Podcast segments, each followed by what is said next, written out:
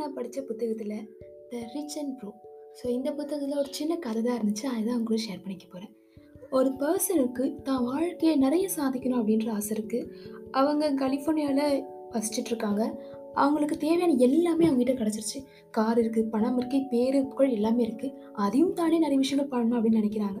சரி அதெல்லாம் பண்ண நினைக்கும் போது அசால்ட்டாக பண்ணிடுவாங்கல்ல. அவங்ககிட்ட கார் இருக்குது பணம் இருக்குது எவ்வளோனா படிக்கலாம் என்ன வேணால் பண்ணலாம் அப்படின்ற மாதிரி. ஆமாங்க. ஆனால் அது கூட சின்ன வேற ஒரு விஷயமா வந்துருச்சு. ஆக்சிடெண்ட் அந்த பர்சனுக்கு ஆக்சிடென்ட் நடக்குது. அந்த ஆக்சிடெண்ட்டில் தன்னோட ரெண்டு காலுமே போயிடுது. மொத்தமாக வீல் சேர்லேயே முடிங்கிறாங்க வீல் சேரில் முடங்கினதுக்கப்புறமா என்னடா இந்த வாழ்க்கை? இப்படியே போயிடுமா? வாழ்க்கையை வாழவே முடியாதா? அப்படின்ற மாதிரி யோசிக்கிறாங்க.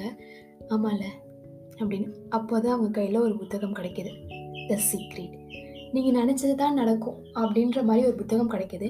அந்த புத்தகத்தை எப்படிலாம் பயன்படுத்தலாம் அப்படின்னு யோசிக்கிறதுக்கு பதிலாக அதை பயன்படுத்தி தீரணும் அப்படின்னு முடிவெடுக்கிறாங்க. அந்த பர்சன் முடிவெடுத்ததுக்கு அப்புறமா என்ன மாதிரிலாம் க்ரியேட் ஆகுது அவங்க வாழ்க்கை அப்படின்றது தான் அந்த கதையே. சரி கதையோட வெளி அவுட்லைன் சொல்லிட்டேன் உள் அவுட்லைன் அதாவது அந்த வீல் சேரில் அவருக்கு அப்புறமா அவர் உள்ளே போனதுக்கு அப்புறமா தான் நிறைய விஷயங்களை பண்ணாமல் இருந்துட்டோம்ல. அப்படின்றது யோசிச்சு எப்போ பார்த்தாலும் அவர் வேலை வேலைன்னு இருப்பார் நிறைய பேச மாட்டேன்னு சொல்லுவார். ஸோ அதனால் பப்ளிக் ஸ்பீக்கிங் பண்ணணும் அப்படின்னு சொல்லிட்டு பப்ளிக் ஸ்பீக்கிங் அப்படின்ற ஒரு விஷயத்தை வந்து க்ரியேட் பண்ண ஆரம்பிச்சிட்டாரு. நான் பப்ளிக் ஸ்பீக்கிங் பண்ணணும் அப்படின்னு முடிவு எடுத்து பேச ஆரம்பிச்சிட்டாரு. இத்தனை நாள் மற்றவங்கள பற்றி யோசிச்சுட்டு அவர் மற்றவங்க இன்னைக்கு அவரை பற்றி யோசிக்கிற மாதிரி மாட்டார் அதுக்கப்புறம் தான் உட்காந்துக்கிட்டே இருக்கவே என்ன பண்ணலாம்? அப்படின்னு நினச்சிட்டு அதுக்கான புத்தகத்தை எழுத ஆரம்பித்தார் அப்படி இருக்கும்போது தான் தெரியுது ஆமாம் இல்லை இந்த வீல் சேர் ரொம்ப வெயிட்டாக இருக்குது நடக்கவே முடியலையே அப்படின்றது. ஸோ அதுக்கப்புறமா அந்த வீல் சேரை க்ரியேட் பண்ண ஆரம்பிக்கிறாரு. அவர் கொஞ்சம் பணம் பேரு புகழ் அப்படின்னு இருக்கிறதுனால தானே ஒரு புதுசாக க்ரியேட் பண்ணலாம் அப்படின்னு முடிவு எடுத்து புது வீல் சேரோட க்ரியேட் பண்ணுறாரு கொஞ்சம் மாடர்னாக க்ரியேட் பண்ணுறாரு அது எல்லா வசதிக்குமே இருக்கும். அந்த மாதிரி பர்சன்ஸ்க்கு ஸோ அவங்க எல்லா வசதியுமே க்ரியேட் பண்ணி கொடுக்க ஆரம்பிக்கிறாங்க. கொடுக்க ஆரம்பிச்சதுக்கு அப்புறமா அது ஒரு கம்பெனியாக சேஞ்ச் ஆகுது. அந்த கம்பெனி வேற ஒரு லெவலுக்கு கொண்டு போகுது. இதுதான். இது மட்டுமான்னு கேட்டால் நிச்சயமாக கிடையாது. அதுக்கப்புறம் சிறுகதைகள் எழுத ஆரம்பிக்கிறாரு. தமிழ்நாட்டில் அதாவது தமிழ்நாளில் ரொம்பவே நாட்டம் அதிகமாகி தமிழ் புத்தகம் தமிழ் நாவல் அப்படின்னு சொல்லிட்டு ஒரு லைப்ரரியை க்ரியேட் பண்ணுறாரு இந்த மாதிரி லைப்ரரி எல்லாமே க்ரியேட் பண்ணதுக்கு அப்புறமா லைஃப் வேறு மாதிரி மாறிடுச்சு அப்படின்னு சொல்லுவாங்க. நிறைய பேர் சொல்கிற மாதிரி வாழ்க்கை எந்த நிமிஷம் வேணால் மாறல அப்படின்னு சொல்லுவாங்க. அதே மாதிரி தான் வாழ்க்கை இந்த நிமிஷம் அவங்களுக்கு மாறி இருக்கு அப்படின்னு சொல்லுவேன். அப்படின்னு நான் சொல்லலை அவரே சொல்லியிருக்காரு.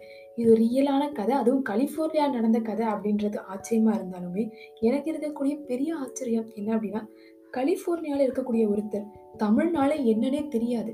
அவர் தமிழில் முனைவர் பட்டம் வாங்கியிருக்காரு. அதாவது பிஹெச்டி முடிச்சிருக்காரு.